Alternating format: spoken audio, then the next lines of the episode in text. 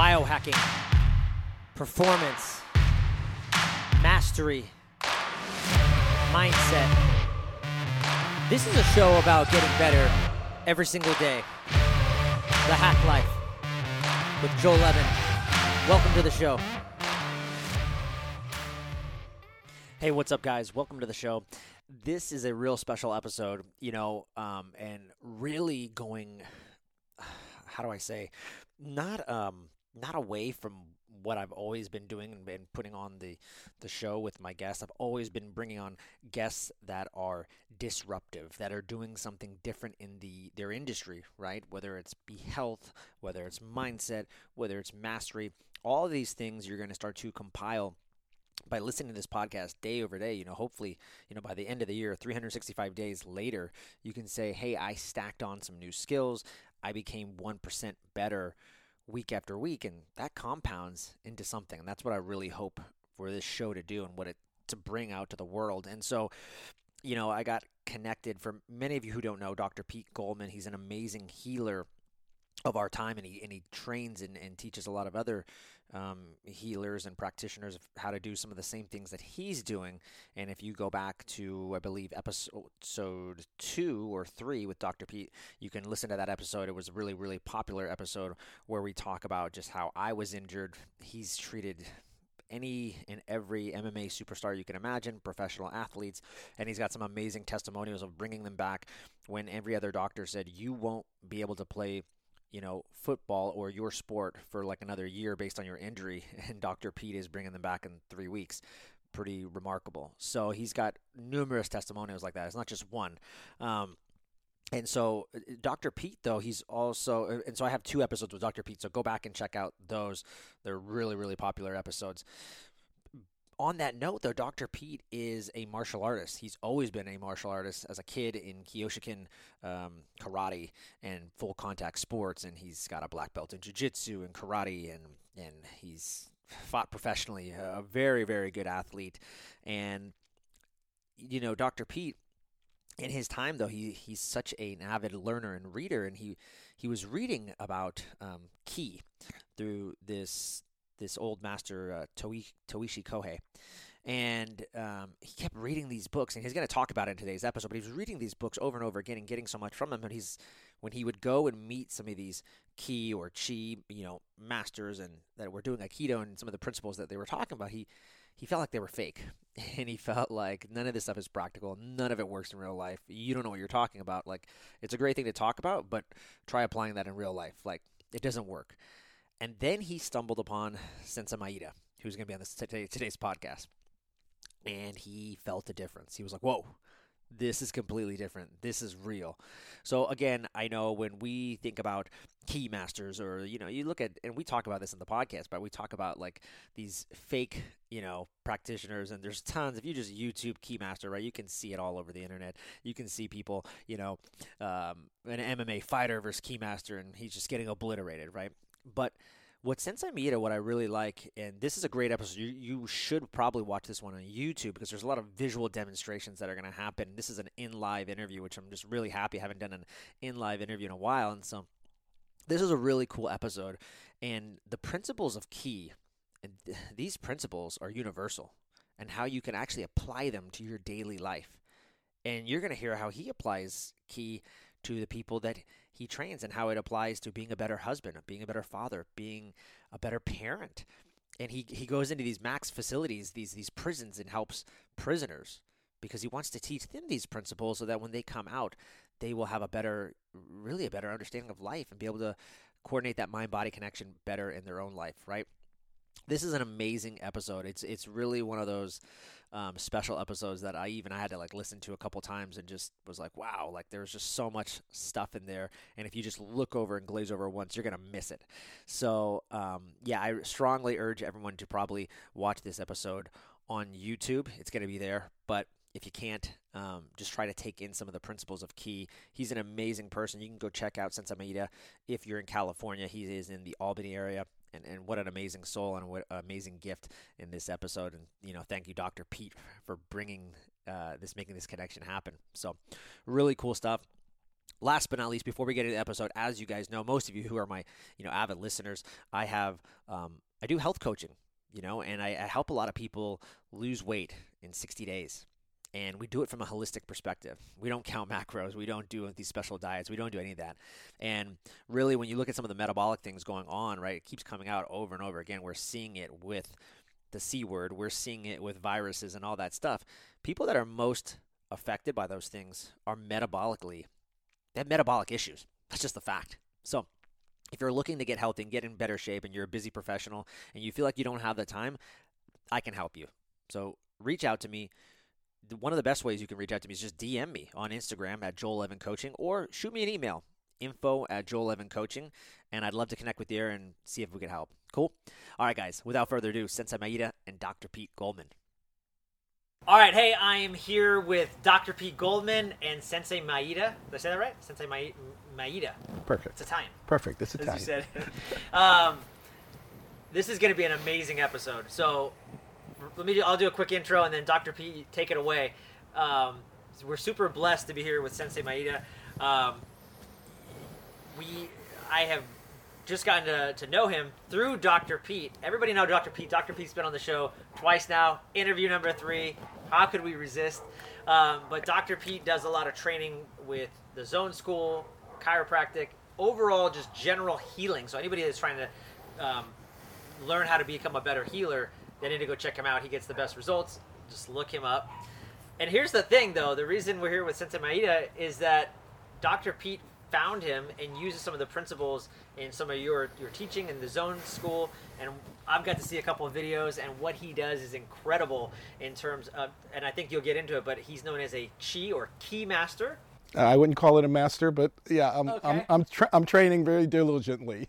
Some of the things that I've seen you do, and we'll get deep into it, of course, is just I've seen you do some amazing things just using your chi or ki to maneuver and manipulate people, and it looks almost fake if you're just watching it on, you know, T V. And we all know there's those martial artists out there that they use like dim mak or whatever, yeah. like they they use the touch of touch of death, and uh, or the the ki masters they they do ha kia, right, and then like, the person drops, and we're like, ah, oh, it's just fake. But having somebody like Doctor Pete say, no, no, no. This guy's the real deal. That means something. Mm. And so um, that's why we're here today. So um, that was a long-winded intro, sorry. But uh, welcome to the show, and I can't wait to learn more. Um, yeah, Doctor Pete, so tell us how it all, uh, tell us how this all started. So let me say a couple things. So um, I have a extensive martial arts background. I was a Kyokushin fighter. I trained with Shigeru Oyama, who's considered the greatest Kyokushin fighter ever. I was there six days a week, two plus hours a day. I was fighting the best fighters in the world in that style in the early nineties. And it's, uh, you know, if anyone knows about Kyokushin, the, you, it, it said, the name says it all. Um, in fact, in Japanese, Kyokushin actually means the ultimate truth. I don't know if it really is, but um, the founder must have thought it was because he called it that. But anyway, it is very rough stuff. Very, very, very, very, very rough stuff. Um, so I'm familiar with that. And I went to At the time, I went to Thailand, and I trained. I wanted to fight some Thai boxers. I mean, I've experienced that. Then later on, when I was in my thirties, I started to jiu-jitsu, and I got a black belt in Brazilian jiu-jitsu, so I'm familiar with having to fight on the ground. So I'm familiar with different martial arts. Now, I picked up a book once by uh, by Tohei Sensei, Koichi Tohei, his name. I just picked it up in a secondhand Japanese bookstore. And I was like, this looks, and I read the book. I'm like, man, this is one of the best books I ever read. Just that was it. I wonder if I could learn this. But it said Aikido, and I was like, oh, Aikido, that's the worst. Like, what a joke. I'm like, Aikido's, Aikido is the most pathetic excuse for self-defense, like, around. I mean, but I thought, you know, maybe people join Aikido schools to, like, meet friends and get in shape and have community. So I didn't think it was terrible. I just thought, right. Yeah. I just thought if they thought it was for self-defense, it was a, they were kidding themselves severely. So I said, oh, Aikido was kind of disappointing. So then I started, like, oh, maybe there's something to this because this looks so good. And then I read that, like, um, Tohei Sensei was challenged by some, like, judo guys and some other guys, and I think in California at one time and in Hawaii, and he was, like, beating everyone up. I mean, not, whatever. So he was he was throwing these guys around who were hardcore, high-level judo guys.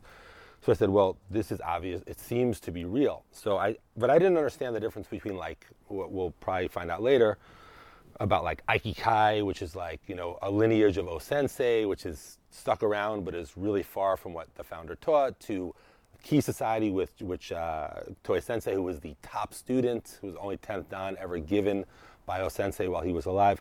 Kind of made his own thing, which is Kisses. I didn't even understand any of that stuff. I just thought it was like, oh, it's Aikido. So I got this Aikido book. So I started going to all these Aikido dojos, not to storm the dojos and beat everyone up, like but just to, to just to learn, you know? Yeah. And I, I was like, man, this, it was very disappointing because I didn't go there to kind of make fun of them. I went there to learn, and I was like, I walked out just horrified. It was just, I mean, the stuff, I, I don't even, I can't do it justice how pathetic it was. I mean, verbally, I can't, I cannot verbally tell you how pathetic it was. So I was like, man, this is really disappointing. I guess I'll go back to my Koichi Tohei book and just read it because that's all I could do, and I'll just do my own training. When you said it was pathetic, is it just that you're like, it's just not practical? Like, that it's, would never work. Like, exactly. Like, I, I could, would punch you in the face before you did this twisty lock. Or yeah, I'll do whatever I want to before you yeah. do this, or while you're doing it, um, or trying to do it. Yeah. So I, I kind of gave up. And then lastly, somehow I was like, oh, there's actually a living disciple of Tohei Sensei who's near me. So then I went to his class, wow. yeah. And I, I remember when I sat in the class, he called one of his black belts up and demonstrated something, and it looked fake. I was like four feet away. I'm like, oh my God, another ads was like tenth on the list. This fake garbage, you know. You know, everyone seems really nice here, and I'm again, I was like, it's probably good for exercise and community, and everyone's having a good time, but this is just ridiculous, and because it looked so fake. And then at some point, Sensei called me up, and I was like, in one second, I'm like, this is real. I knew in one second. I didn't have to feel it twice. I'm doing this long enough. I felt in one split second, like, this is real.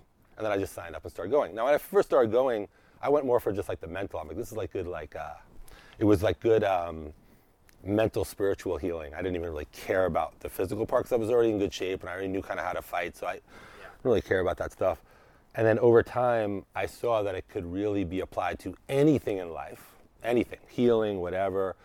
And um, on top of that, because I am, you know, the friends of so many like elite level fighters. I was like, you got to come check this out. And I've brought several renowned fighters, and you know, they can't deny it because when you feel it, it's just real. Period. And they, I've had those experiences with them. And then, as you as you mentioned, I am the founder of Zone School of Healing. The website is zone technique dot com. Any chiropractor, doctor, or healer of any type, of course, can go to zone technique dot com and join or do whatever they want.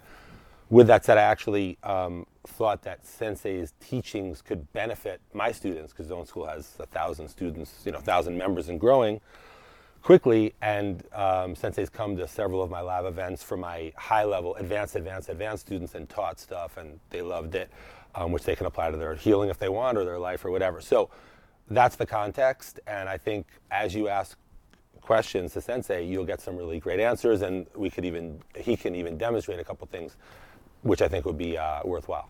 Yeah, that's awesome.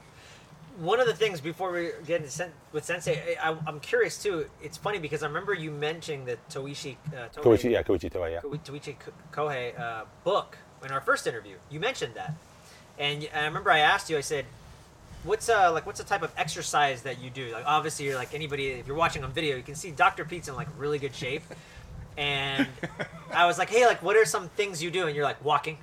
And I'm like, and I'm thinking like, no, this guy's like a multiple black belts, and there's he does more than walking. And you're like, oh, I also do like a stretching routine in the, in this book, and you I put in the show notes and stuff for anybody that wants to see that first of it. And well, it, actually, it's just a, in, in in the book that I this is a different great book by Koichi Tohei. Uh, that book I had. He said in the book, he said, if you want to have a strong body, do three things. And he said, you know, walk a lot. And he showed a stretching routine, which takes like four minutes. Yeah. And, you know, uh, a shaking routine, which I'm sure Sensei can elaborate on. That's how you have a strong, that was the whole list of the three things of a strong body. I was like, that's an easy list. So I just started, I, I always like to walk, but I started walking more, and that was yeah. that was that. One One last thing I wanted to ask you, though. I'm curious why you didn't give up at the first school that you went to. I probably, because, well, because, because you know, simple, simple, simple, because the book was that great. It was that great. It was that great. Okay, I was like, I have incredible. to find this somewhere. And yeah, after like the eighth Aikido school, and again, I didn't, I'm sure maybe Sensei will explain about like how Aikido started, about Tohei Sensei, what became Ki Society, why he made Ki Society, what was Tohei Sensei's interaction with O-sensei's son to make that happen, why did most Aikido stay with Aikikai and what that's even become. But again, I didn't understand any of that. I just was like, I'm going, it says Aikido on the thing. So yes, I was going. That's how I would have been. And, the, yeah. and as as um, ridiculous, because that's the word I'll use, as all the experiences were, the book was so great. I mean, it's actually one of the three best books that I'd ever read. Yeah. I, have, I have a good list of books. And um, I just wanted, maybe there's some way I could find this. So that's why. Okay, on that note, you asked some really good questions. Answer all those. So, Sensei Maeda, how... Okay. Well, some of them I'm not going to answer yeah. because this is going on on the net, yeah. right? So there's some political weirdnesses oh, yeah. that I won't whatever answer. You, you answer whatever yeah. you're comfortable with. Yeah. But I'm curious, so we were talking a little bit just before the interview, but, you know, how, you know, how did you, how did you stumble upon this amazing martial art? And, and you know, you, you told me, like, not only did you stumble upon it, but you went to Japan and like dedicated many years of your life to like really understand it. Mm. So how did that how did that come about? Well, it's it's it's much less um, amazing than what Doctor Pete did. Doctor Pete really vetted things. He looked at it. He read a book. He went to different dojos. He tried to find it out. My mother is Japanese. She died when I was very young. I was looking for my Japanese heritage. So that's I mean, that's basically what it was. And in the, I grew up in the South Bronx of New York. And so the first thing I discovered was a, a Japanese, that I thought was Japanese, was an all-black dojo in Harlem, which I joined, and I, I started doing karate. Right? Uh, so I was the closest thing to Japanese they had ever you were seen. You the most Japanese looking I was the most Japanese. We'd walk through yeah. Harlem, and people would say, oh, those there goes those karate guys. Who's yeah. that Japanese guy? He must be the teacher. Teacher right, right, right. And I was the littlest, dumbest member of, the, of that group. So I had studied karate for a bit, and then in, uh, when I was about fourteen, it was nineteen sixty-eight or something, sixty-seven, sixty-eight, um, I left New York to come to California because it was the summer of love and everything was happening out here, you know. Um, so I came out here, and one of my, uh, my brother's sister, I mean my brother's girlfriend, was in an Aikido dojo. So I liked martial arts anyway, so I went to go to the dojo, but it was run by basically second generation American folks. Right, and they were doing what they were doing, but it, you know, didn't impress me at all because I had done karate, and so I said, ah, this is cool. I'll I'll look at it. It's fun, and so I didn't train then at Aikido. I trained karate, and then I came back to East Coast to do college, and then this woman who's uh, named Leiko, uh, she called me up and she said, hey, this new Japanese sensei just came from Japan, and he studied with Tohei Sensei, and he's just great. And he's got a lot of students, but he needs a deshi, which means he needs an apprentice. He needs a disciple. And you need a teacher in the worst way. So because she's my older sister, kind of, I went, okay. And so I came out and I saw him and I fell in love with this art uh, because he was, basically because he was doing what he was saying. He said relaxed, he was relaxed. He said it's powerful, it was powerful. Whereas you don't see that often, especially in martial arts. They yeah. say relax, but they're tense and, you know, they can beat you up, or they say they're strong and yet they're so weak. So this was a truism, and I said, okay, I'm gonna follow this guy. And about six months after I trained with him, Tohei Sensei came to do his annual tour. And so he did about a two month, three month tour, and I followed him around during that time. And at the end of that tour, he said, this boy can come to Japan if he speaks Japanese fluently. Of course, I didn't speak any Japanese at all, but I said, yes, I do. And I moved to Japan and then studied, became a uchideshi, meaning a live-in student, and studied with him. Uh, and it just changed my life. It was a, it was an amazing thing. So it's much, it's much more uh, uh, simple than, than me really trying to find this thing, uh, you know, which I respect highly. I just fell into it. And luckily, I fell into it because uh, Tohei Sensei was a great teacher. Yeah. So when... When, you know, the average person, though, what I find fascinating is the average person would have said, if when they, you obviously clearly didn't speak a, speak a lick of Japanese, and it would have been easy to be like, oh, well, that door just shut. Like, I wish I spoke Japanese, then I maybe I could do this thing. But you were like, absolutely not. I'm going to figure out a way. I have to do that. Like, was that always something inside of you? Like the, this? I don't know, but it turned out then I, I was going. There was no doubt about in my mind, whatever I had to lie or steal or whatever, I'm I'm going. Uh, because Tohei Sensei is just, I mean, my teacher, my original teacher was very good, but Tohei Sensei was just phenomenal, phenomenal. And uh, and I wanted to I wanted to be him. Yeah. I don't want to be him now, but but I, because he's an old, he, he's passed away for one, yeah. but two, he was an old Japanese guy, and I don't want to be an old Japanese guy. I want to be me, right? Uh, Uh, but I really wanted to do what he did, which was to show that relaxation is stronger than tension. And a positive attitude is always better than a negative attitude. you always have a choice. People say to me, like, uh, I don't know, maybe just because the way I am, they always go, you're so happy all the time. You're smiling all the time. And I say, why not? You you have a choice. You have a choice to be grim and nasty or to be happy. It's not that I don't look at the negative. I do look at the negative, but I treat it positively as much as I can. And this is what my teacher, I don't know if he's in, is it, can you see Tohei Sensei? Tohei Sensei taught me uh, mostly. Even language. Try to say no negative words. Try to be as positive as you can. And try to treat everybody without collision. Yeah, that's his art. And it, the reason I really like Aikido is because you can you can talk philosophy all you want.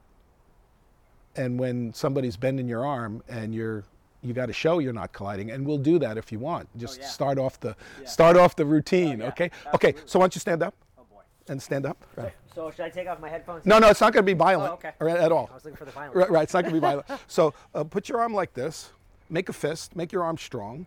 And what I want Doctor Pete to do is bend this over here. Okay. Go ahead.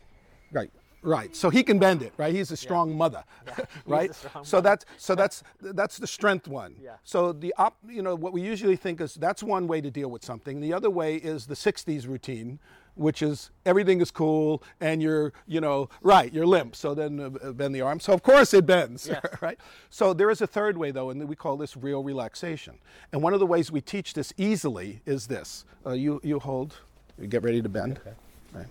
And then just shake my hand like, yeah, you don't have to hold it, just like you're connecting with me. Mm-hmm. Right, and then go. Now, I'm not supporting your hand. No, you're not. Right? So then I don't even feel like I'm grabbing your hand. Right, actually, so do I this. I started to tense up and then right. you cute right. actually relax more. So relax more, you just connect to me, right? Relax more and do the bending, and then just let go. Right? So is this oh the same God. arm? Of course it's the same arm. And not only that, and we can show it, we'll show it this way since you're the interviewer, right? Because you might think that Doctor Pete's faking it, right? So hold my wrist and relax and hold this and you're going to bend it. Okay. Okay? Yeah. So if I'm holding strong, go for it. You're right. Right. That's pretty good. You're a pretty strong guy too. But if I relax, go ahead. Now, not only can you not bend, but keep bending. Not only can you not bend, but keep bending. But I can bend it. And not only can I bend it, but,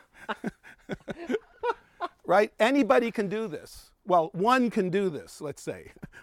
Anyone can do this. Yeah. But you have to stay relaxed and do it. We have a guy in uh, Santa Rita, maximum security. Uh, we'll call him Bubba for short. Okay. Uh, he bench presses four twenty-five. That's a lot. It's not bad. And I guess I mean I yeah I, yeah. And and he can't bend my arm, and he's very appreciative of the fact that he knows that it's not my power, that it's something else. It's relaxation that does that. Mm. So that's essentially what we do. So you got a feeling of that. Yeah. Now the the reality is, can you do that now though? Without the help, can you do that now? That's the key, and I think absolutely I, I, that I, is. I have to, I feel like I have to be mentally cued. Or primed to do right, because otherwise I think naturally, and I'm just for speaking for myself, I'm naturally like a um, go go go right like alpha, like sure. I want to accomplish a lot of things, and so very task oriented and very uh, rigid, I would say. You know, and by saying all that, I'm telling you, I'm like, oh, like there's a lot of. So I would have to very much cue myself. Now I think that probably if it was a smaller person doing this, you could probably do it maybe, but if it's Doctor Pete trying to bend your arm, right. you'll cue into this tension, yes. things like that. And so what what Tohei Sensei had to do too was to challenge himself.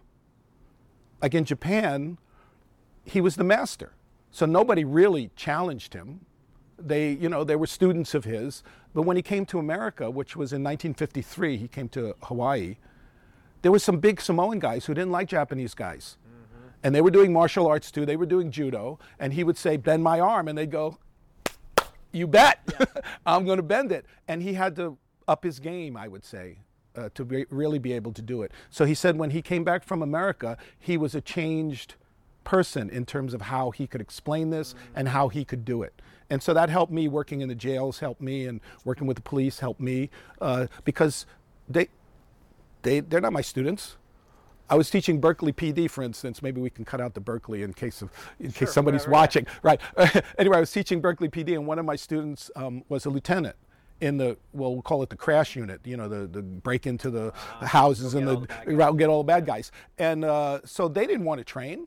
He thought it was good for them, but they didn't want to train. So one of the sergeants came up to me, and I'll paraphrase because I don't curse. He said, uh, you think you can kick my butt?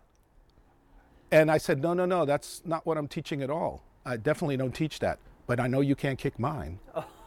And so he went, okay, let's train. You know, he was, he was, he liked that answer, and because that's not my goal, is to kick anybody's butt at all, right? So anyway, th- I hope this helped. This little demonstration helped. Okay, so that was amazing. Yes, I felt it. Right. I felt that connection. It, it, it's very subtle. I'm curious though, now that I'm thinking about it, anybody watching this would say, okay, that's great. Beautiful. You know how to not bend arms and stuff. And I can see them saying, well, great. How does that, how does that affect me in a self-defense situation, in the sense that, like, I'm assuming, or like, for example, Koichi Tohei went and a Japanese, a judo guy, right? So the judo guy goes, you know, they want their grips and stuff. They're going to go grab, and they're, and then they're going to toss him, maybe.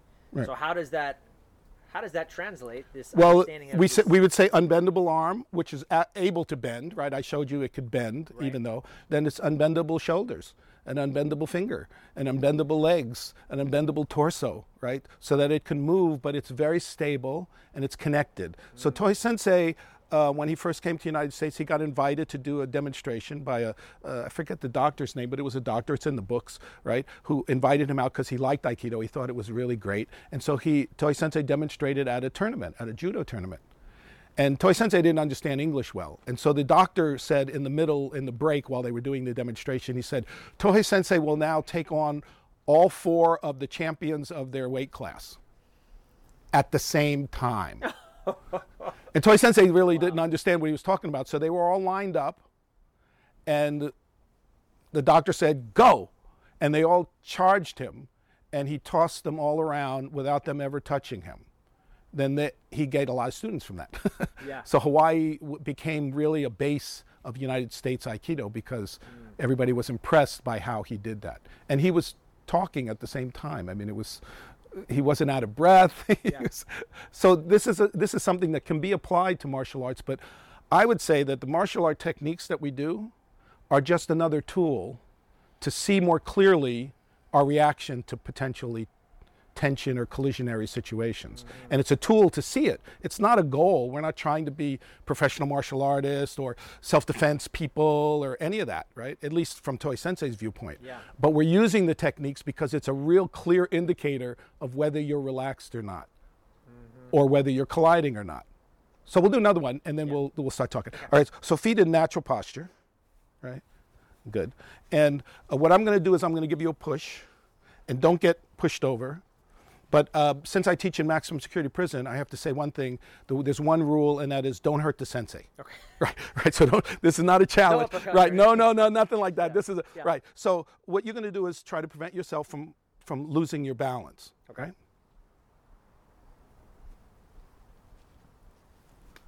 So you wouldn't call that a hard push? No. Right. No. Okay, so try something else. Okay. Without hitting the sensei. Yeah, of course. Of course. Okay, so that didn't work either. No, that didn't work either. Right, so what I want you to do is this. Put your feet in natural posture. Come up off your heels a little, and uh, off your heels a little and stay up there a little bit. And then come down softly on your heels so that you don't rock back. Right, like that. Very good. And just relax. Don't push against this. Just relax. Good. So now you can feel I'm pushing about triple right now.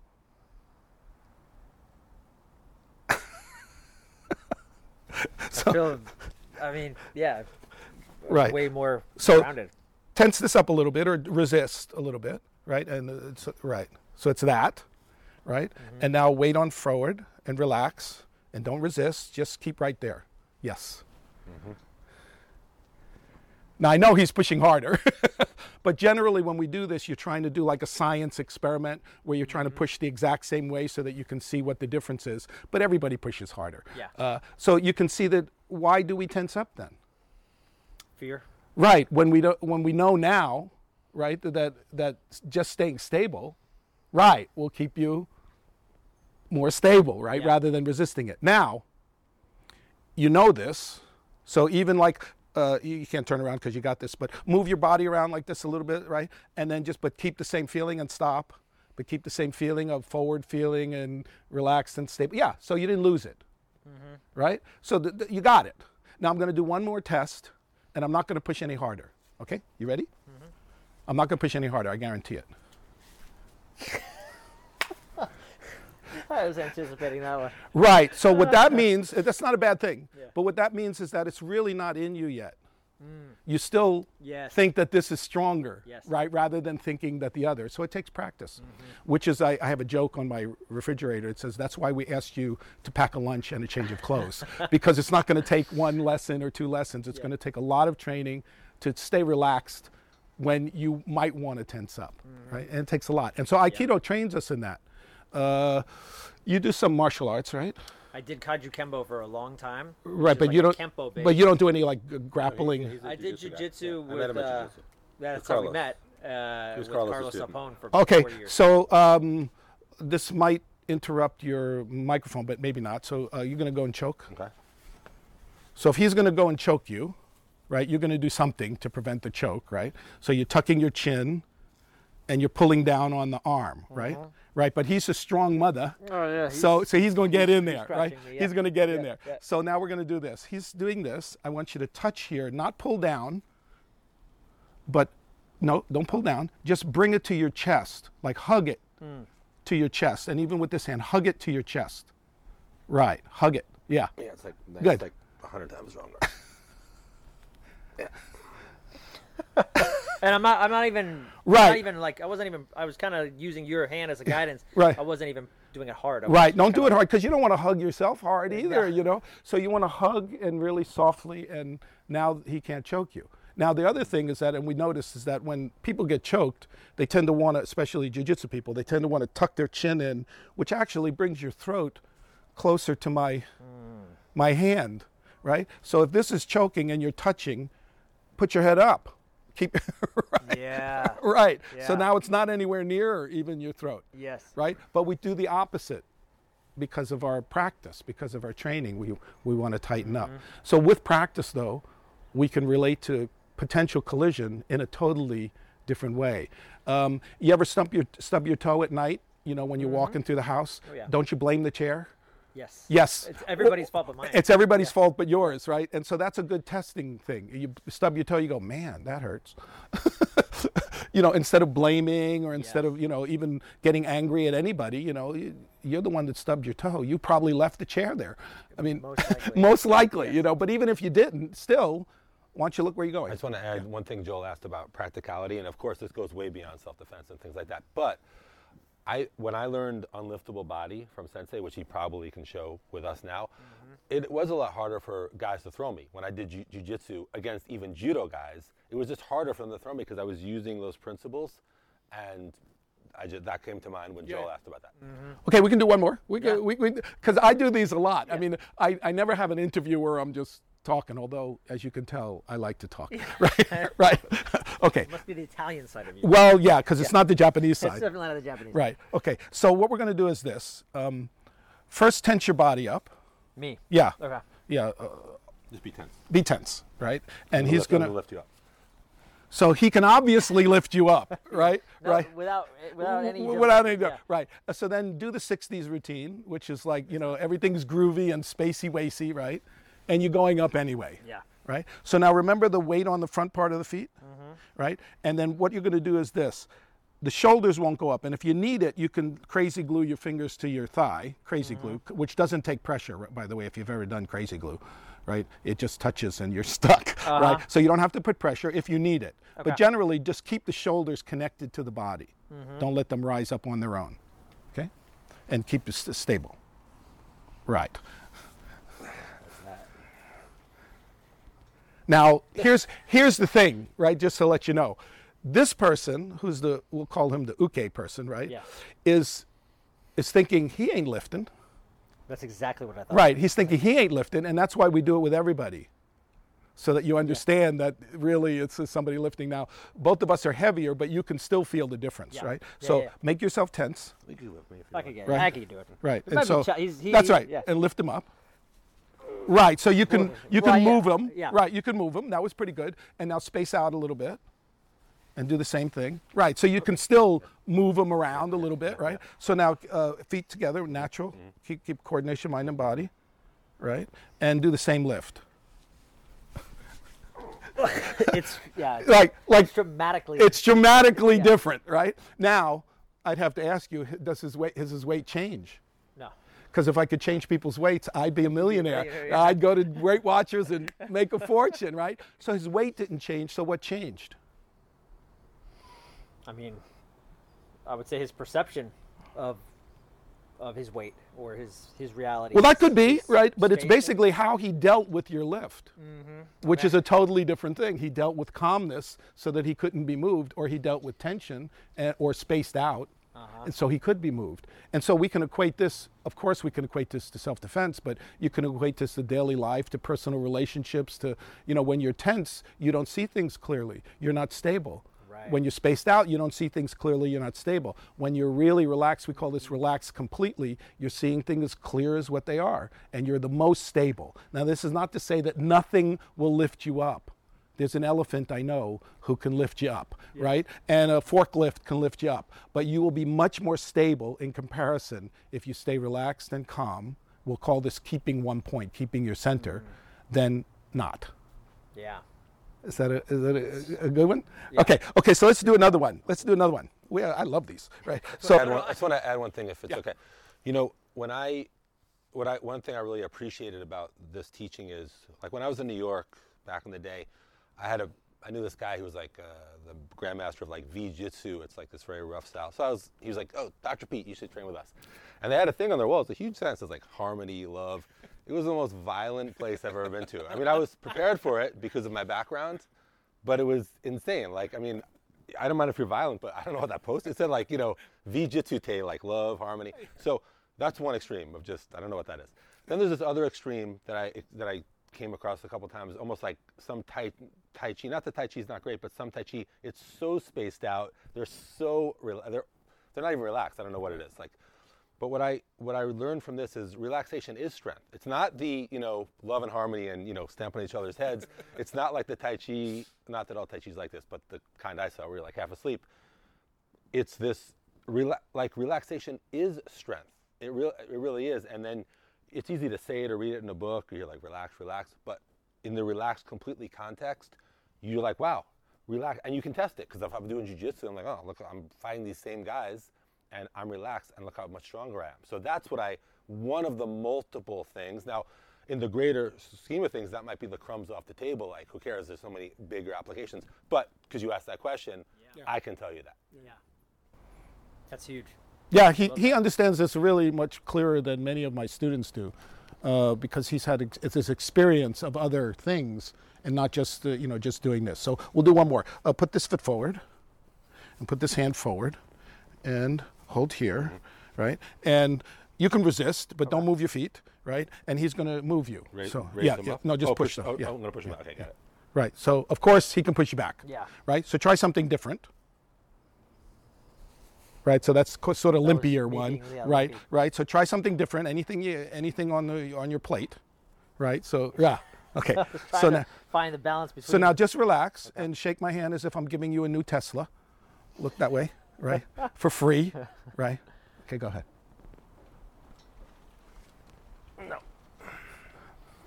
And you're not gripping me. No, I'm not at all. You're not really hanging on to me. It's just sort of like um, Dumbo and the Feather. You, Disney? Mm-hmm. Maybe you're a little young for this. No, I got Dumbo. I got some Dumbo books at my house, actually. Right, well, you got kids, maybe. Yeah. Right, so Dumbo had a feather, and the feather convinced Dumbo that Dumbo could fly. Ah. But, of course, Dumbo didn't need the feather to fly. Right?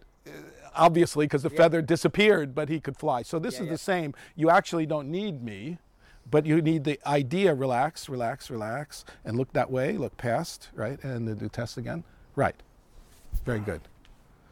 So I'm much more stable, You want to try it with, let's try it with uh, Doctor Pete, since what usually happens is that this person usually says, well, he's just setting this one up, man. You know, uh, we got some stock in this thing, yeah. right? So first tense body, right? And so you're going to use your whole body and, and right, there you go. Excellent. So you can move him. And limpy wimpy.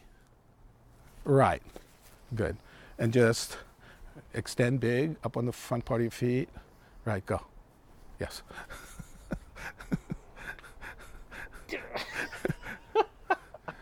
Right, uh, and he's using less power and less tension and less calories. I was I was teaching. This might help. I was teaching um, in it was in it was actually Maryland, but it was from Virginia, an organization from Virginia, and we were teaching mostly law enforcement. But we were teaching also, some people came in in suits, and we said, oh, what department are you from? The guy goes, Department of the Navy. And we go, oh, what do you do? And he says, can't tell you. And I laughed, and I said, no, what do you do? He goes, can't tell you, right? And so they were practicing with us, and then in between the class, when we had a little break, they were doing push-ups. So I went over to the guy, and I said, look, um, I can teach you how to do more push-ups, probably twenty percent more push-ups. And the guy says, great. And I said, but it'll build less muscle. And he looked at me, and he went, nah. I don't want that because they're doing this to build muscle, right? Yeah. But I could teach you how to do that where you're not using so much muscle, but they didn't want that. Yeah. They wanted to build muscle. Yeah. So this is not building muscle. This is actually using your body very efficiently. And if you dig in, you're going to get pushed over. If you tense, if you fight back, you're going to get pushed over. But if you relax, you're going to be the most stable. So I think you can see how this relates to martial arts, yeah. but also how it relates to daily life, that you don't have to push your issue. You just keep your stability. Yeah. And we have to see it from the other's perspective.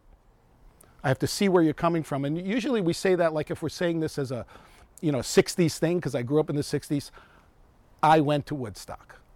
That lets you know how old I am. I went to Woodstock, right? Um, and so, you know, uh, you know, this niceness that, that everybody is, but if you get pushed over from it, right, then it's not stable. It's it's not safe even. Yeah. So to be safe, you have to be really relaxed, and relaxed completely is what we're talking about, which is just doing what you're doing. Just don't rock back on your heels. Don't tense your body up, and recognize the other, what's going on with the other. Yeah. Because you want as much information as possible. It's not because I want to, you know, be you. I have to recognize what the mugger is doing and where they're coming from in order to deal with them efficiently, mm. not just ignore them and say that they're not a part of this. You know, we would say that about illness. I mean, I'm not even talking about, you know, COVID or anything. It's just, you know, when cancer's in your body, it is in your body. You're, you have a relationship with it. You know, yeah. you can't ignore it and then try to just push it out of the way. You have to understand it and then work on it, right? And this is the same with people holding, or same with, you know, any of this stuff, right? So, um, I have one other thing, because Joel asked about the martial arts. And again, I'm sure as we talk more, Sensei will explain the much bigger ramifications. But one thing I also learned was, before I understood this, if I was standing up with you or someone, if I just thought I can just overpower you because I'm stronger or have, or have better technique, I could go that route.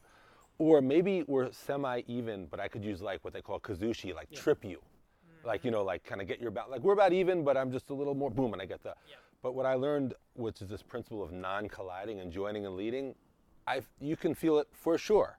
And then when I'm back at jiu-jitsu messing around with these guys, I'm like, well, this is obvious. So um, I'll let Sensei explain it, but I could just say, in the meantime, if I could just show, yeah. like if I'm just using like brute strength or technique, that's one thing. Or let's say I'm just doing a quick, like, you know, kazushi, but, yeah. but if we're kind of locked up and Joel's pulling me this way, like in the old days, I'd be like pulling them this way. Yep. But with Joanne and, and lead, I'm like, oh, we're going this way. And I'm like, okay, we'll go this way. And I'm on top of you. So that's, it's one thing to ah. just say it, but I'm doing it with like a very good test group, these yes. tough guys. Yep. And I'm like, this is obviously working.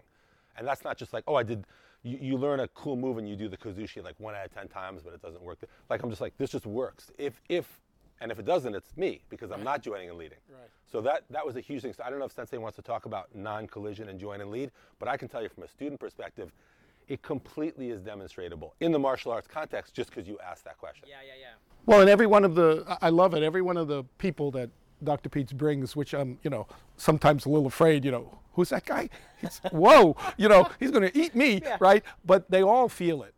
They go, oh, oh, yeah, I get that one. Not that they'll do it necessarily, but they understand the principle behind it, mm-hmm. that it really is don't collide and try to find the place that you're going and help you to go there. I just don't want to be in your way. That's that's all. Yes. So, um, uh, well, let's get to answering some questions, or we'll never answer the yeah. questions, right? Uh, and then we'll go back to something maybe that has to do with, oh, by the way, you know, it, it's not like we're hawking this book, because this book doesn't exist anymore. You can't find it. Tohei Sensei's books are no longer in print. So it's not like, you know, you got to go find them. Ah. And uh, and I, I usually don't, no, it's no, nowhere. It's in nowhere. Japanese. He's printing in Japanese, okay. but, you know, but not in English. Um, and I shouldn't actually say that, because I'm always looking for them. And so if you're looking for them on Amazon and I'm looking for them on Amazon, the, the, the bid goes up, yeah. you know what I mean? Yeah. So, but anyway. We got to join and lead. Yeah, yeah, we got to join and lead. You buy one and buy me one. Right? Or maybe we just go to business and make our own. Let's we can that. repeat it. We yeah. can do that. We can reprint, uh, absolutely. You know, I have a good connection. The, the person who's in charge of Key Society these days, and then we can go into some historical things if you want, yeah. um, is the son of Tohei Sensei. Uh, Shinichi Tohei, right? And uh, and I changed his diapers, so you know wow. we're we're buddies in that. I'm his uncle, yeah. so if I if I need to do it, you know, we, we can work out something that the that we can reprint it, because Tohei Sensei's books are better than any books that any of us can write. Wow! So huge, we just need that's those. That's a huge statement to make. So that, wow, that's a, that's I can't write anything better than him. I mean, I can teach it maybe more applicable to you than he taught it to me. Right, but I can't write a better book than he wrote. What? Why is that? What was going on during that time, or what was it that made him so special that he was able to understand this, you think, in a way that I'm just, you know, thinking what you just said. I mean, that's a huge compliment, and both of you and your backgrounds have both pretty much said the same thing. So, about him, is there was there something going on, or that made him have this understanding, and you know, in a way that other people just didn't get it? I'd say he had more of what. what Doctor Pete has than what I have, right? In that he saw O-sensei, he trained with O-sensei, he got really inspired, he watched him, he said, this is really a great thing. And then he tried to figure out why it was working and why it wasn't working. And many of the other people just copied the form and they did okay, but Tohei Sensei wanted to know why this worked. And so Tohei Sensei had a few experiences that helped him. He used to do Zen meditation, for instance, at another place. And when he would come back from Zen meditation, from a weekend of Zen meditation, then nobody could throw him, and he could throw almost everybody. And then it would wear off. And then he'd go back to meditation and then come back, and then he could do it again. And the only person who could throw him was O-sensei. Then he said, well, this is important. So then he brought that in. As a, as a method. He said, oh no, we have to think about meditation and coordination and that kind of thing. And then he watched O-sensei and he said, O-sensei's never colliding with anybody. So I think that we should start teaching that part too. And so pre, pre-war, I'd say that Tohei Sensei knew these philosophically, but wasn't able to put them into daily practice. Yeah. But then he went to war and he tried to put the philosophy into practice, and you put philosophy to practice on the streets yeah. and you get it, right? Or you don't, or you don't, or, you don't. It doesn't work, or, or it doesn't work and you're dead, right? Or whatever, or yes, you know, in the in the streets, it's no lab, you know, it's like do or don't, right? Yeah. So he trained that way and he got it. And so when he came back, he became very quickly the chief of instruction. O-sensei made him the chief of instruction. Post-war, O-sensei retired. He went to the countryside, countryside dojo, and uh, Tohei Sensei and, to- and O-sensei's son sort of ran the dojo. Tohei Sensei was the instructor, the best instructor, and o, uh, O-sensei's son, Kishomaru, was sort of a business uh, office manager. Also, he did Aikido. He did Aikido pretty well, right? But Tohei Sensei was teaching this way, which had something else than what O-sensei physically taught. He had this, stay relaxed, stay calm, keep your balance, don't collide, don't push against them. Well, you know the term kazushi, right? I mean, he mentioned it. Yeah, now right, you. Right. Kazushi means bringing somebody off balance, making somebody off balance. But O-sensei's idea and Tohei Sensei's idea was, was this, and this is not really necessarily such a physical thing, is that if kazushi would mean me making him off balance, that's kazushi. But uh, O-sensei and Tohei Sensei said, he's going this way, so help him to go that way, right? Yeah. And then if he's going that way and you're helping him to go that way, it doesn't matter how strong he is. But if you're trying to make him go where he doesn't want to go, then it really will matter. right? Yeah. Like, like you could maybe kazushi your employee, but you can't kazushi your boss. You could maybe kazushi some accountant, but you can't kazushi the I R S. They're much stronger than you. Yeah. They can take your house, yeah. right? Right. So there's always something that will overpower you. Even somebody powerful, let's say a judge, is very powerful, right?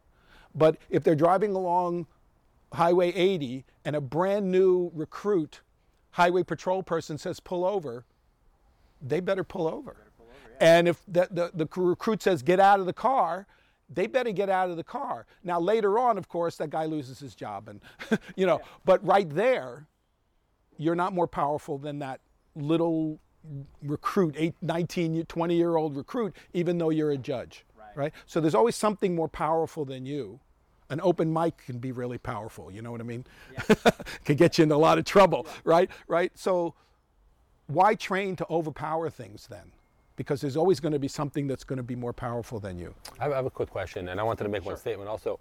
You know, I mentioned what I said about my experience with the Aikido dojos before I found this. You know, I'm sure there's like that zero point five percent of people who do Aikido who are tough. Like, they're probably cops, and they know how to like grab fingers, and there's probably someone who exists on this earth from the Aikikai lineage who is tough. So I, I just didn't meet them, but I'm, Right. They may exist. So I just want to say that. So if someone's watching and they're like, I'm, I do Aikido, I'm tough. Okay, I, I, I bet you are. Good. Okay.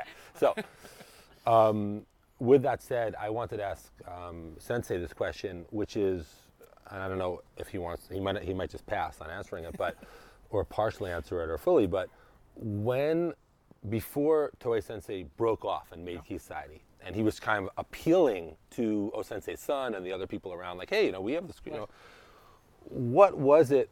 I mean, we're just guessing, I guess, but what was it from um, the Aikikai guys' perspective that made them say, no, no, no, no, we, we don't really need to relax. We're just going to do these. Didn't they realize at some point that it was not practical? It was not working? They were missing this big element? Like, why would they resist that? I don't know. That's a good question.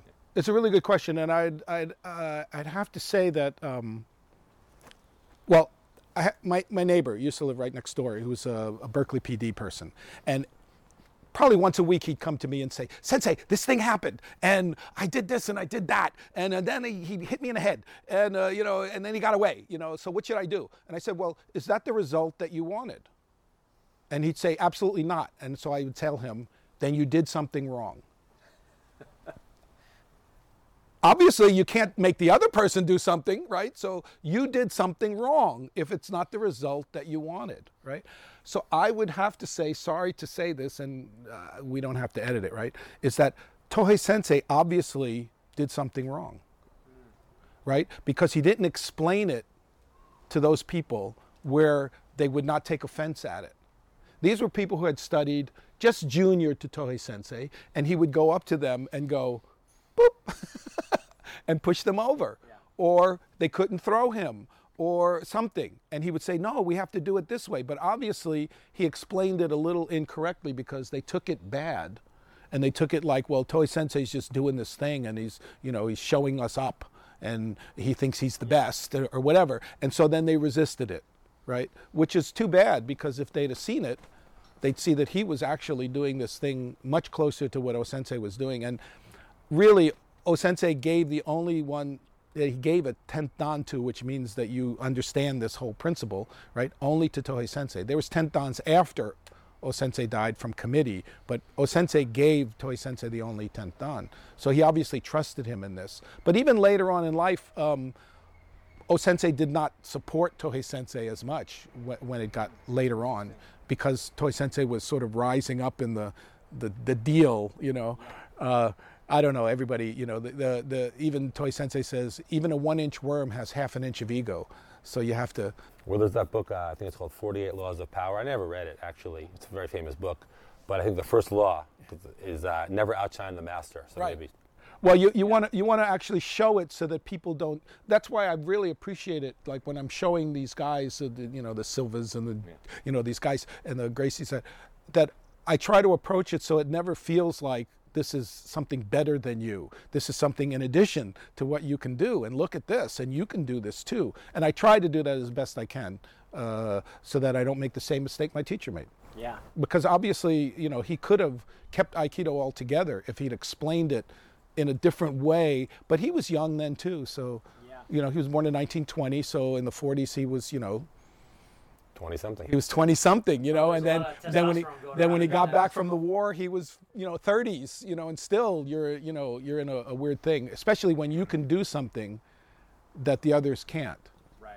Right? Uh, then then yeah, that becomes problematic, I think. So, you know, I chalk it up to youth or something.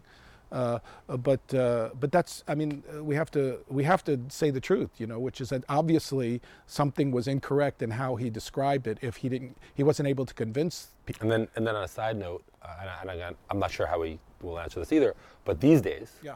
So someone is a six dan, six degree, and you know, Aikikai Aikido, but they they stumble across Sensei somewhere, and like, wow, I heard about Ki Society, and then he's doing something simplistic, like um, a thing called Tenkan. I don't know if he'll show it, but it's a thing, you know, where one of the ways to, it just means off the line, but one of the ways to demonstrate it would be if someone's just grabbing your wrist, and how would you deal with that?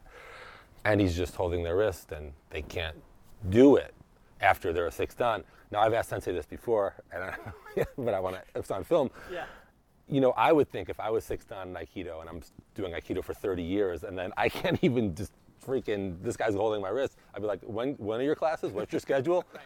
But it seems like a very, very, very low percentage of them do that. They're just like, oh, that's cool. Have, have a nice day. I, I don't. I mean, it, that just seems incredibly odd to me. I don't know if you have a. It's more o- it's odd. It, it's odd to me too. But um, none of the people that I train with this. This is all Tohei Sensei. This is not really me. Anybody can do this, right? Um, but all the people that I expose to Tohei Sensei's philosophy, especially the high-ranking Aikido, nobody says this is bunk. They don't say it doesn't work. They don't say uh, it's it, it makes me feel bad. They just go, oh, this is really great. And then they just never come back. And I think it's because they have a, a place already, wherever they are. They have a place, and they don't, they feel like they have to give up that place in order to start this anew. But I try to tell all of them, your skill is great. Your, you know, what you have, you don't have to destroy it, or you don't have to get rid of it. Just use it, right? And use it with this, and then you'll be doubly good. It's not like it's going to be, it's not going to take anything away from you, you know? It must be a universal psychological thing, because in Kyokushin, we'd have a lot of, way back in the day, they come to Kyokushin, like uh, Shotokan black belts. Right. And we were nice to them. We weren't like, we weren't like let's, and they and they were just like, you know, semi-conscious or, you know, and I, I thought they'd be like, I should start from scratch here. Let me, let me put on a white belt, right. You know, but we never saw them again. And it happened again and again and again and again. But you know, like when uh, when uh, we go to like a karate thing or something, I don't have to tell anybody. Even the, the masters, they put on their white belt and they sit. They go, okay, let's go. But because I, I did bring um, Sensei to Japantown to a very high level Kyokushin lineage dojo. You know, like this guy is really good. I can tell you that in many ways. He's as legit as it gets in that kind of full contact karate fighting. Yeah. And I told him, and he, he just showed up like with a white belt. I mean, this guy is like, no one's ever seen him in a white belt. He's just like, where where do I where do I stand? Where do I line up? Because they're smart. He's that's a great smart guy. Yeah. He's yeah, a great guy. Smart. He's a great guy too. Yeah. yeah, really sweet. So it's not common that people will give up their their rank or their thing, you know, uh, to start something new. But I'm trying to help everybody understand that it's it you don't give up anything. You're not giving up anything. You're adding something that might help you to, to do this thing better. It's not, you don't have to throw anything out except your ego. You might have to throw it out, yeah. right? So the, what they call this in, in Japanese training, there's many different words for training, and it has many different levels. From keiko, which is just like exercise, to the top, which we'll call shugyo. And shugyo means spiritual polishing. And if you've ever seen a, a stone get polished, it starts off rough, and it ends up really smooth, but at the bottom of the cage is a lot of dust, right? So the dust is your ego and your anger and all of that stuff, and so you have to shed that. And unless you shed that, we were talking about to the, you know, to your friends, you know, the jiu-jitsu group, this is not going to work really well if you don't give up your anger, or if you don't give up your thrust for overpowering. It's not going to work as good. The crumbs are good enough, though, right? That's what some of these guys say. Well, the crumbs help me not to get choked, so uh, I'm I'm down with the crumbs, yeah. you know. But uh, to really understand this, to be able to do this in daily life and other circumstances, y- there's going to be some dust at the bottom of the cage, yeah. right? Which is, you have to drop your collision, you have to drop your ego, you have to drop your uh, want to win, And also you have to, from my experience, you have to trust that relaxation yeah. is stronger, because it's easy to like go to class and, and then it's like, I'm at jiu-jitsu with a very tough guy and I have to remember like, it, I'm going to be stronger if I'm relaxed, because it's easy to be like, okay, well, this is this guy. And this is different. And then, this is different, right? And then you get crushed. And I found that I'm not, you know, there's plenty of room for improvement that I have in this, but I actually, I'm good at that. Like even at the toughest guys, I stay relaxed. Right. I still might lose, right. but I do a lot better than I would have, or I do yeah. even better. And I, And I just am like, I've resigned myself to, I am stronger when I'm relaxed, and I'm relaxed in the proper way, or as good as I can, and the results are tangible. Yeah. Well, with more uh, more positive reinforcement, positive experiences, that's when you can, it's in your tool bag. Everything stays in your tool bag, by the way. Your anger, your your frustration, your collision is still in the tool bag. But if you don't use it a lot, that stuff goes to the bottom of the tool bag, and at the top of the tool bag is relaxed and coordinate. So when you reach for something in a rush, you're gonna get the good stuff instead of having to dig. You can still, by the way, dig and find that anger. I mean, it's still there. you know, you know yeah. It's still there. We all have the capacity to do any of that, right? It's still in your bag, but it's not near the top. And so what we're trying to do is to change that paradigm of push, shove, right? To push, embrace. Yeah, and it's it seems like even the more I'm hearing you talk, it's not just a martial art or a physical thing. It's really a way of being and really a mental shift too, and how you can carry all these principles into your daily life and relationships.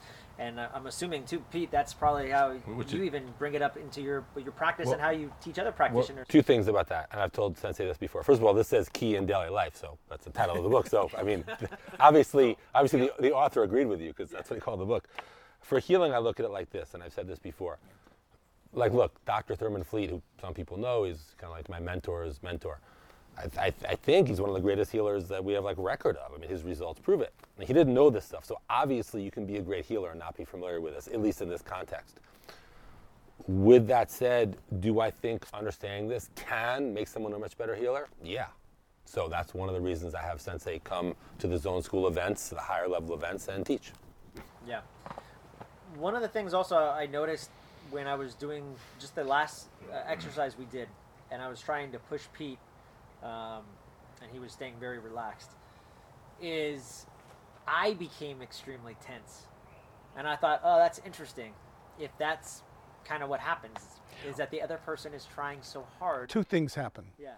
One thing is that you end up not pushing effectively because you're not, you're not um, supported by what you're doing. So you stop pushing effectively. I, I noticed that, and I wanted to talk to you about that, right? Is that some of the jiu-jitsu guys, at least in the beginning, they couldn't bend my arm if I was tight, because they weren't effic- eff- efficiently trying to bend my arm. Right, usually, I know they, they, they, they can. Right, right. I know they can do it, right? And I said, bend, and I'm going, well, this guy's not even bending my arm. Because that's a very, like, unfamiliar... Because yeah. they're, they're trying to bend it this way right, to break right. it. So yeah. they're, they're like, oh, bend it this way. They have to process so that. They're, they're, you know, they're, so, so, um, so it does change how the person reacts. Now, in the beginning, it might change. You try harder and more less efficient to do whatever it is, to bend the arm or something, yeah. or to hurt somebody or take them over. But after a short period of time, you change into relaxed. So here's a, another example of that, right? Two hands hold, here and here, right? And what I want you to do is to squeeze down as hard as you can, right? So I'm resisting you like this, so you feel a certain way. Mm-hmm. So you're squeezing as hard as you can? Yeah, good. Okay, so let go. And now squeeze as hard as you can. Now squeeze a little harder. See, you have more left.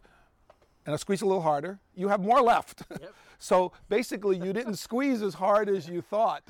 Right? And yeah. you change that. Now, this is something that uh, uh, I told uh, Sensei about this, right? Because uh, this happened. His, I guess, Sensei Sensei, Mas Oyama, the head of Kyokushin, the founder of Kyokushin, right? Went to see Tohei Sensei. He's a little younger than Tohei Sensei because he heard about Tohei Sensei and he went to see him.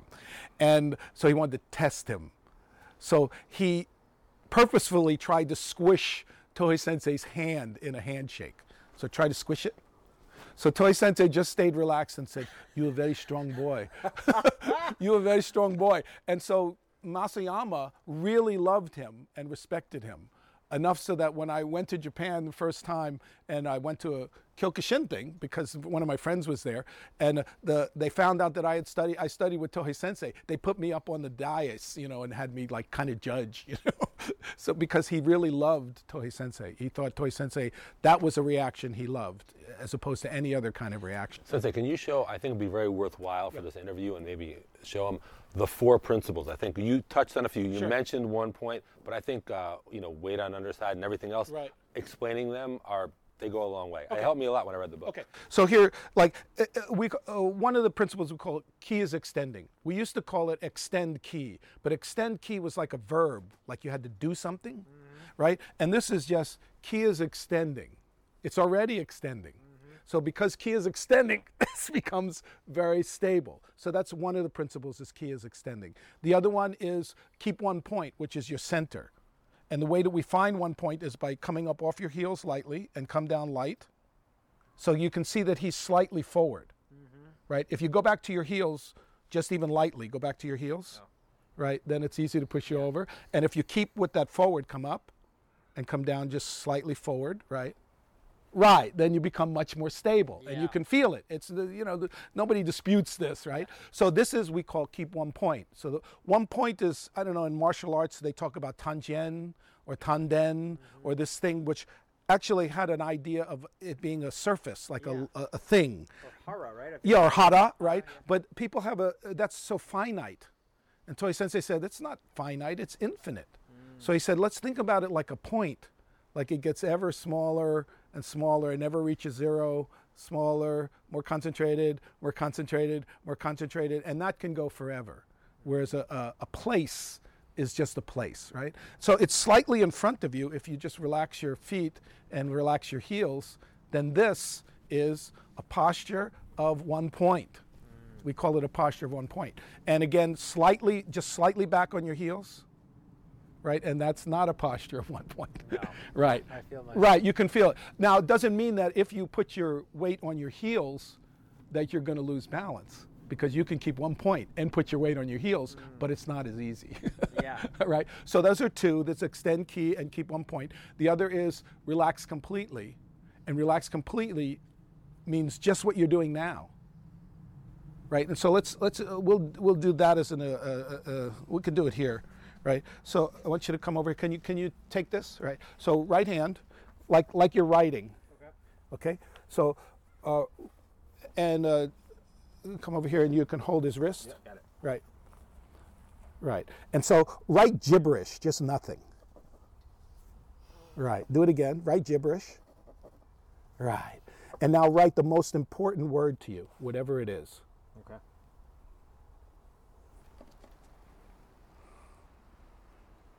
Right, so what changed? I mean, you know, you, you know what I mean? All yeah. that changed was focus, intention, focus maybe? Or not, right? Focus or not.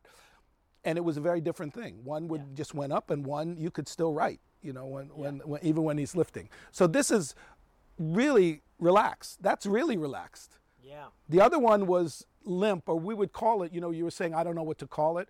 Tohei Sensei calls it losing power. Mm-hmm. Limp is losing power. It's not paying attention. It's just letting things fly over you and letting them move you around. You know, there's a term in Japanese called ronin.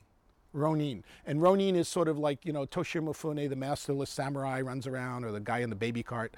You know, you don't have a master, and you're just that's, running. That's like, you always hear these popular movies like The Ronin. Right. right. Is that what it is? Right. Okay. Yeah, so ronin means, ronin means wave person.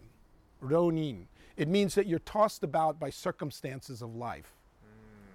So that's not stable. It's not a compliment. No, it's not. People use it now. I always it's like it almost seems like he's a rebel. Well, actually, what ronin means in Japan now is the the time between high school and college. When you're not going to college yet, uh, you're a ronin. I mean, you haven't decided what you're going to do, you're, yeah. and you're just floating around waiting for some opportunity or something. So it's not really a compliment, although we all wanted to be Toshiro Mifune when we were in the you know the sam- in the samurai days. Um, so it's relax completely, wait keep on one point. Weight on the underside means calmness. So if you look at well, I wouldn't bring up Lake Tahoe these days since it's all full of smoke, yeah. right? But if you look at Lake Tahoe, it's very calm, and you can see that it's deep. You can feel that it's deep. You can feel the depth of that. So weight on the underside would be this. Offer your hand like this. and just relax like you're shaking hands, right? Okay. And first think on this line, right? And then of course this goes up, and then relax your arm and think on this line. Think of everything is on this line. So the weight is settling down. Mm-hmm.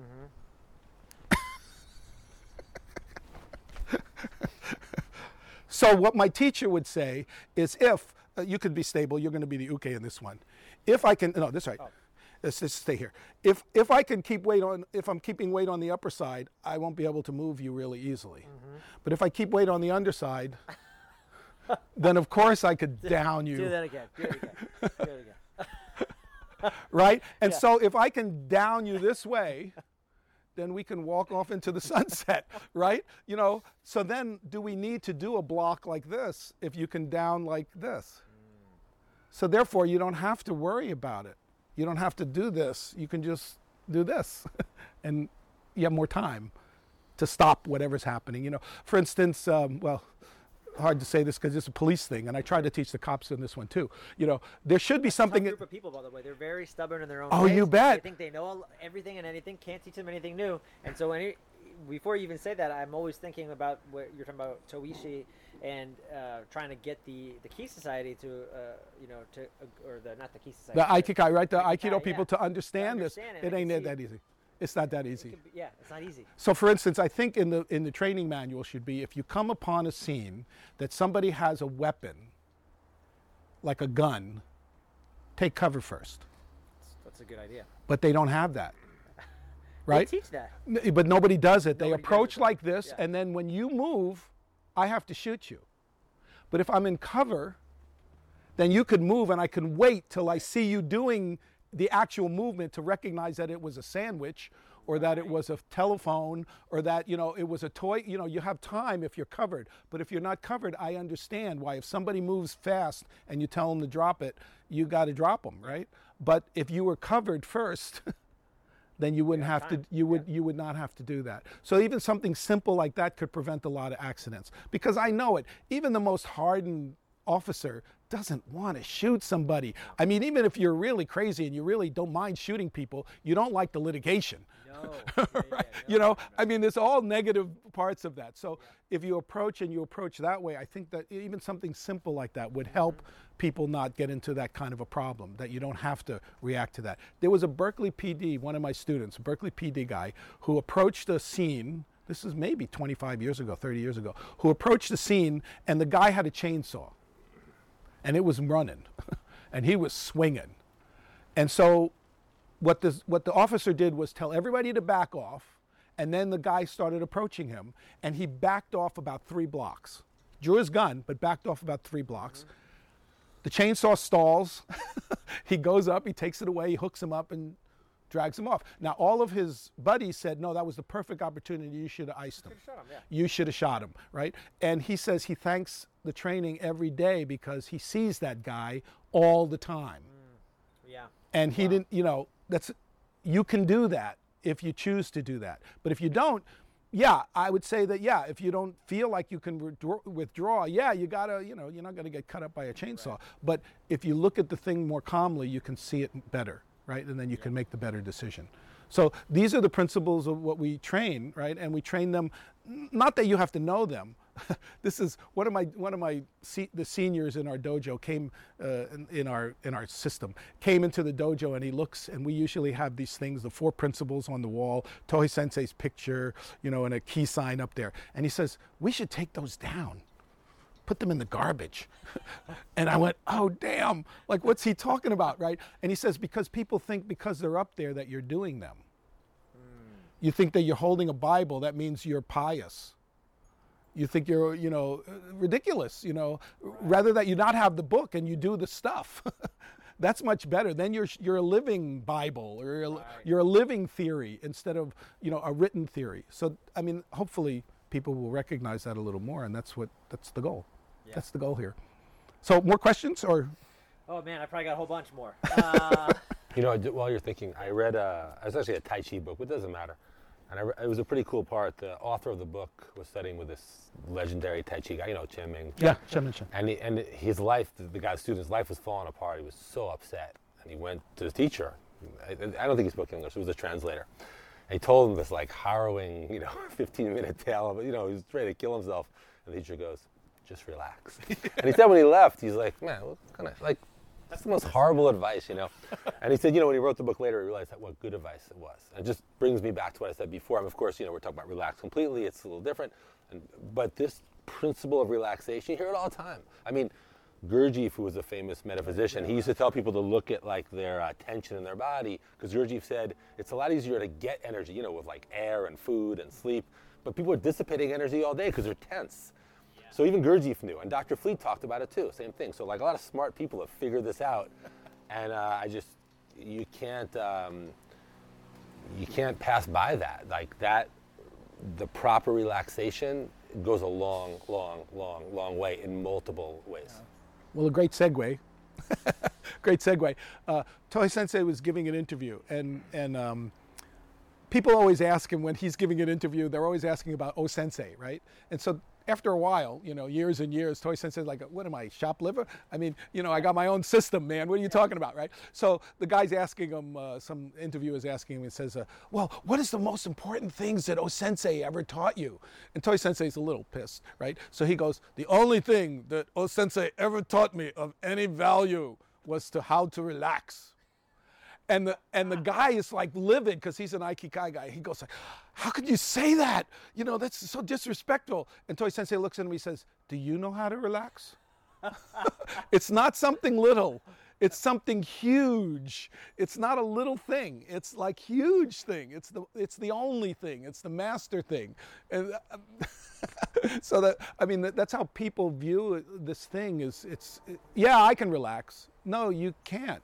You can relax under certain circumstances, but you can't relax under others. You know, you can relax when you're in power, or when you think you can control the situation, then you can sort of use relaxation because you feel comfortable, you know, about doing it. But try to do that when you're not in the in the upper hand. Try to do that when you're in the lower hand. When you're, um, I was, well, I guess I could say this. I was looking, because it's true, I, I was looking at, uh, maybe, it might have even been one of your interviews, so sorry if it is, right? But um, one of the jiu-jitsu masters was saying that he matched somebody and the guy had already done three fights or something, and and uh, he was, he had his eye bunked out or something, he was really, so he wasn't in good shape. And so the master, the, the other guy said, well, yeah, I, you know, they said, well, take him out, you know, now's a good time. And he said, no, no, no.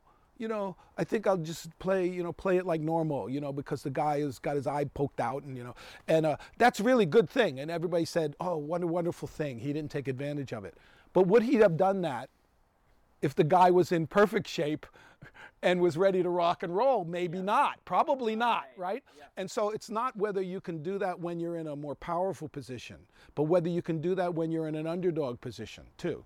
Whether you can stay relaxed when you're in the underdog position, not when you're in the most powerful position. So can you stay relaxed when your wife says, we're going here? You're in the underdog position, baby. You know, so can you can you say, you know, okay, or relax and not even fight yourself? Say, it's okay, I can do it this way, right? Or not, right? Then yeah. when you're in the upper position where you can just say, you know, your kids, we're going.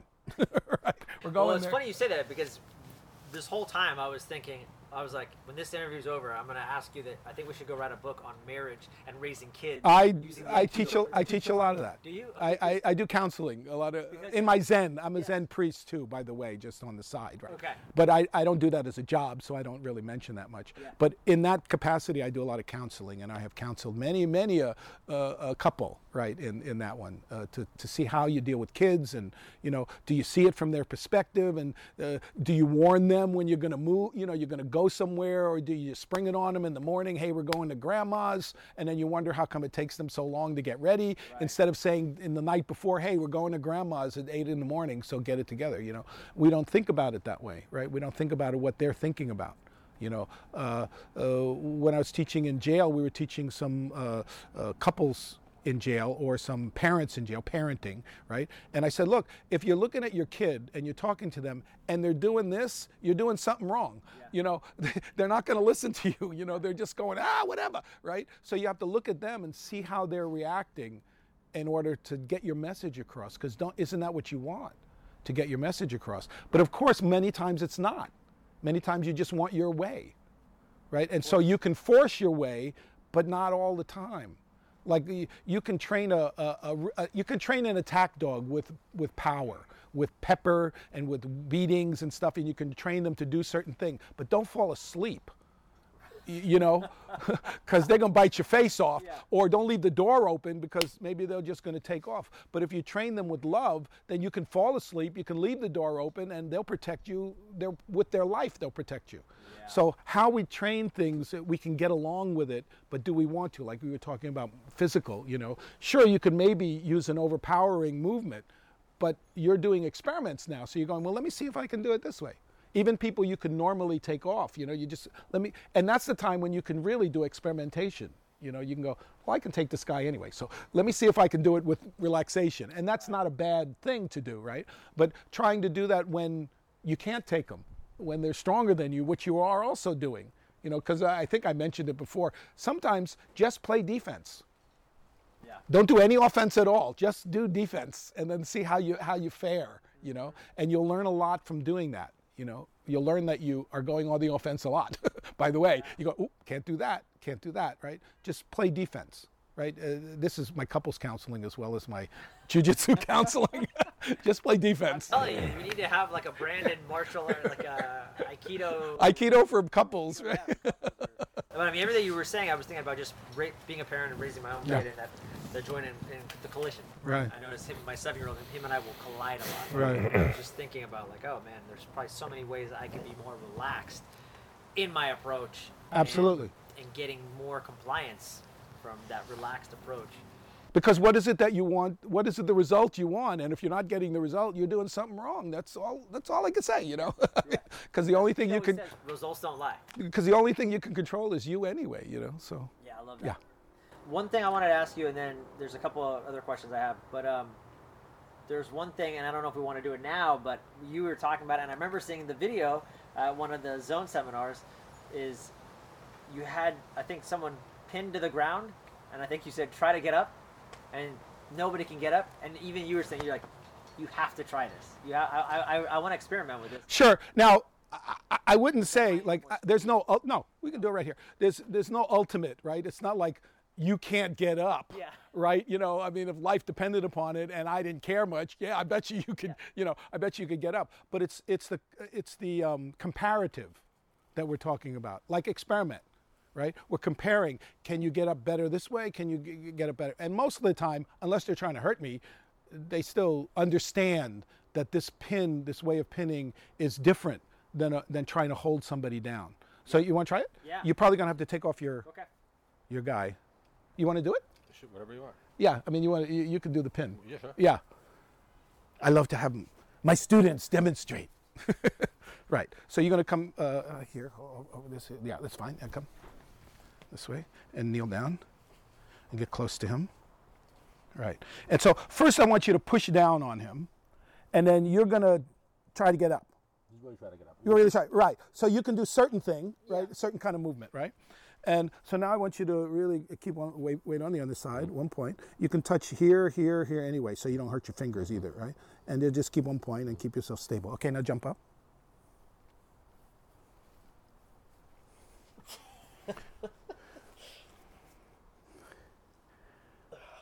So in, indeed, what I see is that ultimately you don't want to jump up anymore. And it's not because it hurts, it's just because it ain't working. It ain't working. Right. So do when we're pinning somebody, let's say as a policeman, if I hold you down hard, you're gonna if you're a fighter, you're gonna keep wanting to get up. Right. Right? But if you hold him down soft like he's holding, and you can move if he moves, mm-hmm. Right? Okay, go.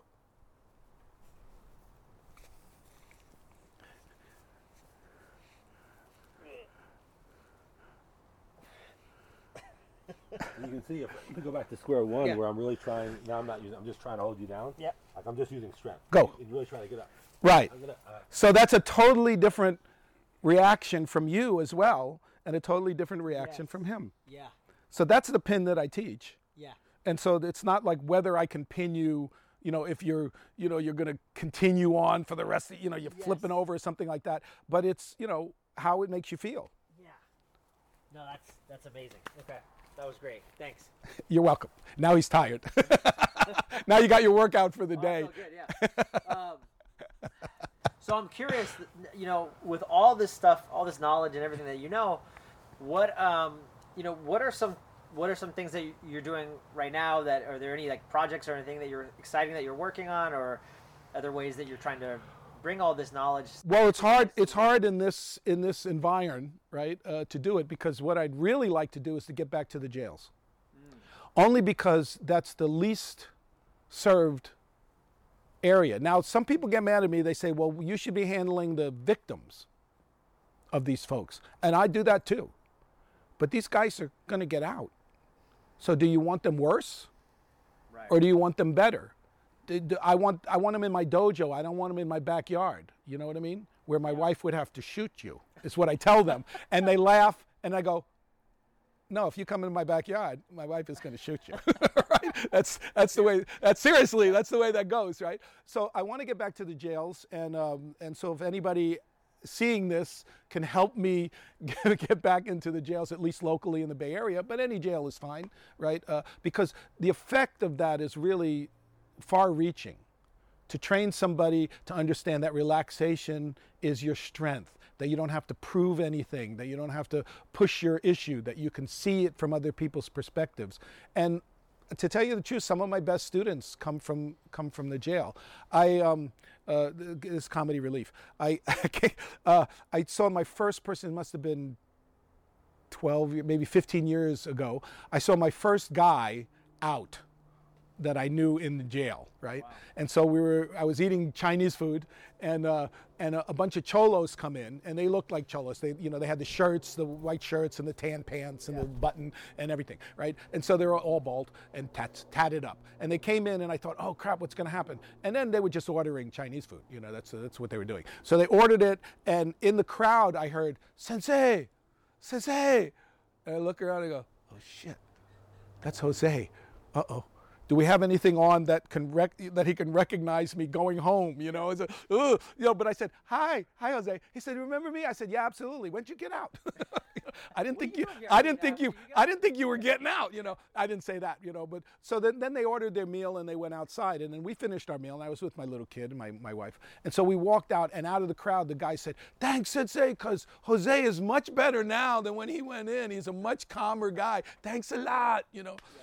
So, you know, this is a very big effect that can have on society, too. Yeah. You know, uh, uh, much bigger. I mean, it's a good effect to have on law enforcement. It's a good effect to have on uh, criminals, because there's, there's, those are sort of, you know, actually, they're probably like this. They're, yeah. they're not really the ends of the spectrum, right? Um, but it really will help both situations out if everybody stays calmer and relaxed and recognizes that relaxation is strong. It's not weak at all.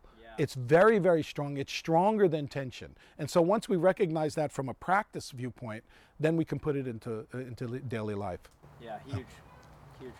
Um, I have a couple more like questions, like lightning round kind of questions that I usually ask. Sure. Uh, but before I do that, is there anything that I didn't ask you that you wish I had? And then Pete, maybe there's even something that you're like, you know what? There's one thing I don't. Pete would know more than me. Enough on, or that might be valuable. I think I think we covered a lot of great stuff, actually. If you want yeah. to go to your lightning round. Okay. Um, if something pops up, you cut me off. Okay. Um, what, so what are some choices you think you made in your life that made you who you are today? Well, actually, all the choices I made in my life made me who I am today, sure. right? And I, I sometimes I look back and say, I should have done this, I should have done this, but I'm pretty happy. I'm pretty happy with, I, of course we could always do better, but I'm pretty happy with where I am, so obviously, the choices I made, you know, put me here, right? Yeah. Uh, my wife was saying, I, I was going to get into that high school, and I didn't get into it. And I go, well, if you went to that high school, I might never have met you. So good that you went into that one, yeah. and you know, and we met each other. So yeah, I, I, no, I, I think the choices were just to, you know, groove along with what's happening. And if I felt really strong about it, I did it. And uh, and of course, I probably made a few mistakes, but here I am, and I really, you know, I like what I what I'm doing. So yeah, yeah I'm very happy. Very cool. Yeah, yeah. Who, you know, obviously you're such a force to be reckoned with. Who? Oh no. Who? Uh, who? Oh no. Or you're such a positive force. Okay. That I'm positive. In, in, yeah. a, in a good way. um, you know, who inspires you, or is there anybody that that it, I mean, all the teachers that you've had, is there anybody that besides Koichi Tohei that you that you think about, or? Well, all the people who have uh, who have taught me from from uh, the, the Zen side, uh, Tanouye Roshi in Zen, uh, Omori Sogen in Zen, uh, so, uh, uh, Suhara Cohen, who taught me Kyudo, taught me archery uh, in Zen. That really, uh, you know, helped me a lot. Dub Lay, D- William Lay, who was a body worker, uh, was a student of uh, Moshe Feldenkrais and a student of uh, Ida Rolf, direct student of both yeah. of those, and developed a system that really helped me a lot. Um, but all of those really, I mean, to, you know, just honestly, all of them pale. In in uh, Tohei Sensei really molded me in a way that uh, uh, that was so. Uh, big. And also, Tohei Sensei, even though he usually says, uh, you should just do this, he allowed me to do Zen at the same time, because he found that when I came back from Zen, I was improved. So he said, whatever's happening over there is good. So just, you know, you can you can keep going over there, right? And Tanouye Roshi the same. Although Tanouye Roshi said something once, um, uh, we were doing something, he's a martial artist too and a Zen person. So we were doing something and he says, yeah, you, you Aikido guy, you know, I can throw something at you. You get out of the way. I grab your wrist and you throw. So why do you need, why do you need this Aikido? You can already do that. Just study Zen. Yeah. And I said, yeah, but without that, I wouldn't have been able to do that. You know, I wouldn't be able to do that stuff without training that. So that's why I, I continue to do Zen. And then he said, yeah, I can throw all this martial arts at you, but if I throw a Mercedes your way, you're you're, you're in trouble, right? And then I went, no, Sensei, I like B M Ws. I like B M Ws, right? I'm not attached. I like B M Ws yeah. instead. So he understood where, you know, where my my my stupidity l- lied. You know, uh, when I first met him, I had a, a a mustache and a goatee, and he looked at me and he said, "What are you hiding behind that?" Mm-hmm. And I went, "I'm not hiding anything." And he said, "You're attached to that." And I go, "No, I'm not." So I go in the the dressing room and I shave it off, and I come out and I go, "Yeah, I was."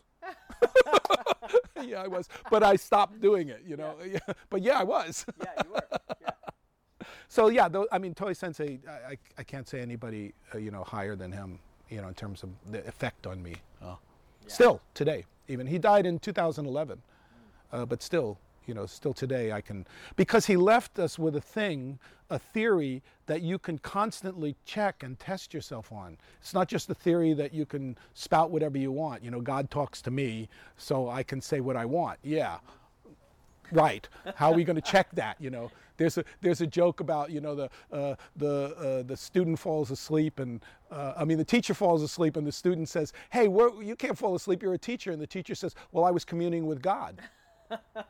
And so then the student falls asleep and the teacher says, "Hey, wake up, what were you doing?" He says, "Well, I was communing with God and he says he hasn't seen you in a long time," right? So you could say anything you want with that, but yeah. this is sort of provable.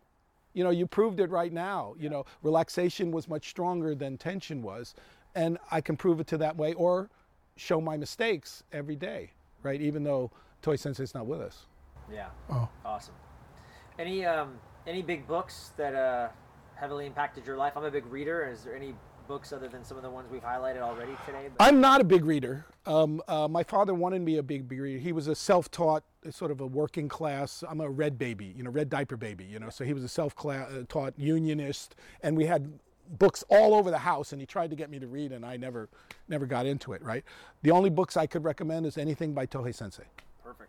Anything by Tohei Sensei, but don't buy them all up. And if you buy them. Buy two of them and send me one. Buy two of them and send me one. Any any rituals or practices that you do on a daily basis? Yeah, lots. Um, uh, I do a breathing exercise, uh, long breathing every day. Uh, I do meditation every day. Uh, lately, I do. I mean, I teach every day, sometimes twice a day, three times a day. Um, uh, Lately, since my student gave me a sauna, I take a sauna every day. Nice. They just gave me that sauna over there. Right. Oh, Clear Light, they're in Berkeley. I I, that, well, that's what your brother was saying, right, that you just interviewed him. And yeah. the, the person who gave yeah. me that bought it directly from the doctor because she knew him somehow, yeah. right? And then, uh, so she hadn't been using it, and I've been complaining because I belong to a health club, and the, you know, they've been closed. Yeah. And the only reason I joined the health club was for the sauna, yeah. because economically it was yeah. best, right? Perfect. And uh, and they opened up everything but the sauna, yeah. which kills all of the bacteria. So yeah. I, I I, I don't. Death going on it'll the a lot of death going in the sauna. Yeah. So I don't understand it, but so I was kvetching to this per, this student of mine, and so she said, "Well, I haven't used this in six months, so do you want it?" So I got it, and I I used it, and the second day after I used it, it just it just died. Oh no! And so I c- called up the company. It's not, you know, warranted. I'm the second owner, right? I called up the company. I didn't get any response, and then the last text I would, I mentioned the doctor's name. Yeah. Oh, I think he's the one who sold it to us. And you know, an hour later, you get a call. There's a, a workman coming over to visit your house, and and they brought a whole new insides. And the guy, I said, "Well, how much?" Because I was willing to pay. I got sure. this for free. And they went, "No, no, bye bye." Nice. Yeah. So yeah, I do do a sauna every day. Very cool.